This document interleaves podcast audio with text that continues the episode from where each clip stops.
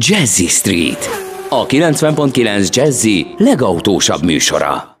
Az óra utolsó felében megérkezik Varga Zsombor és a Toyota és a Lexus márkák PR igazgatója, és vele beszélgetünk a Yarisról most első körben, mert hogy az lett az év autója. Utána még egy Lexus is következik majd, mert hogy az lett az év női luxus autója, de akkor a vonal túlsó végén Varga Zsombor. Haló, szia! Szervusz, üdvözlöm a hallgatókat is. Akkor kezdjük a Jarisszal, amelyik úgy lett az év autója, hogy egy autó, de mégiscsak három autó, de abból egy meg egészen különleges, mert hogy az a GR változat. Hát amiben nagyjából, hogyha összehasonlítjuk a többivel, akkor talán a kilincs azonos. De hát akkor tiéd a szó.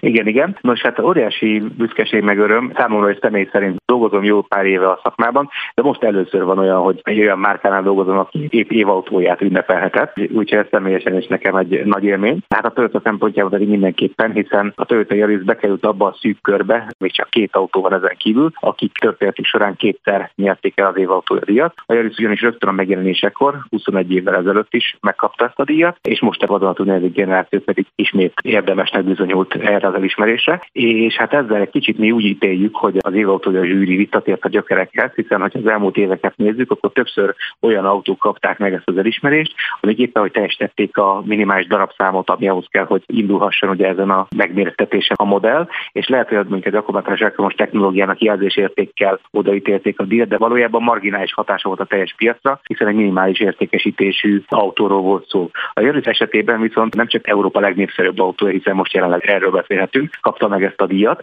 hanem a Toyota legnépszerűbb európai autója is. Éves szinten egy 250 ezer darabos volumenről beszélünk, aminek több mint a fele most már hibrid elektromos hajtása értékesült. Tehát azzal, hogy ezt a modellt díjazták, ugye ebbe persze nem csak a, a hibrid hajtású modell benne van, hanem a benzinhajtás és nyilván az Yaris, tehát ez a teljes portfólió a Yaris modellnek. Tehát azzal, hogy ezt a modellt díjazták, valóban egy olyan autó kapta ezt az elismerést, ami komoly hatása van az európai autópiacra és annak az öldülésére. Ha nézem a táblázatokat, akkor ebben a kategóriában a Yarisból adták el a legtöbbet Európában. A második helyre jött be egyébként a 208-as Peugeot. Ebben a kategóriában a Yaris mindig is egy népszerű autó volt, Magyarországon is egy húzó modell, de szerintem ugye nagyon sokat számított az is a zsűri számára, hogy a GR verzió itt volt, mert hogy ezzel egy olyan portfóliót tett le a Toyota Yarisszal, amit egyetlen egy modell sem tud megismételni.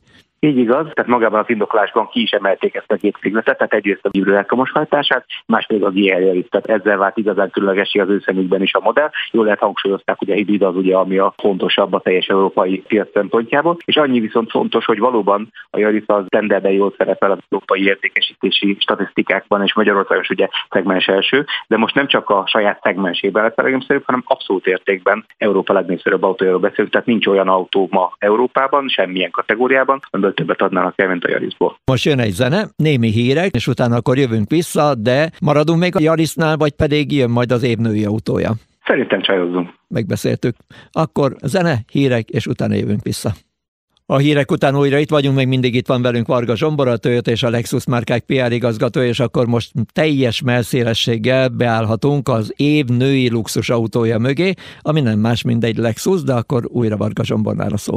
Így igaz, bár most kicsit elszigyeltem magam, hogy rögtön a csajozás felé tereltem az iránt, hiszen még zárójelben azért érdemes lett volna megegyezni, hogy egyébként amellett, hogy a Yaris lett az év autója, amellett Angliában pedig a GR Yaris lett az év autója, tehát ott az egy külön csak az Angliára vagy az Egyesült Királyságra vonatkozó választás volt. No, de visszatérve ugye a világ női autója díjra, ez szintén most már egészen elismert és egy évtizedes munka tekintő díj, és idei évtől először már magyar zsűritagja is van ugye a díjnak, bár idei évben azt mondom, hogy csak megfigyelő státusza volt, és nem szavazott, reméljük, hogy jövőre biztosan szavazni is fog. És hát nagy megtiszteltetés, hogy a Lexus LC Convertible, tehát a, a Lexus LC-nek a Cabrio változata lett az, ami az év luxusautója díjat elnyerte ezen a választáson a napokban egy másik díjat is megnyert egyébként az autó, tehát ő egyébként sorozatosan hozzá a különböző rangos elismeréseket, és hát nagyjából, hogyha így a sűrítagoknak a leírásait megnézzük, akkor gyakorlatilag tényleg ilyenek szoktak elhangzni, hogy elég ránézni az autóros egyértelmű, tehát nem kérdés. Holott azért jóval több van ebben az autóban, mint a Fuji. Nyilván elsőre azzal hódít, és hát ugye ez nagyon érdekes, hogy maga az LC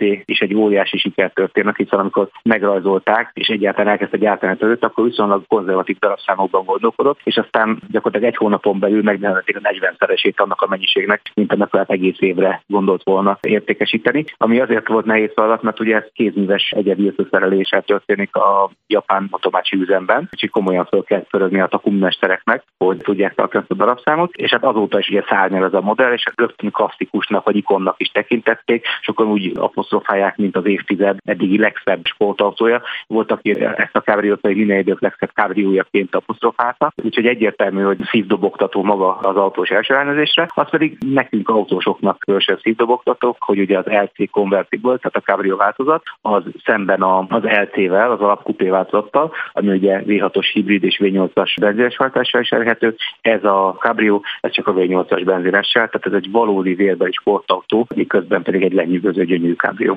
Egyelőre ennyi, köszönöm szépen, hogy itt voltál, és akkor gratuláció neked a díjakhoz. Köszönjük szépen, és nagyon szép hétvégét a hallgatóknak. Neked is, és vigyázz magadra. Szia! Köszönöm, szépen.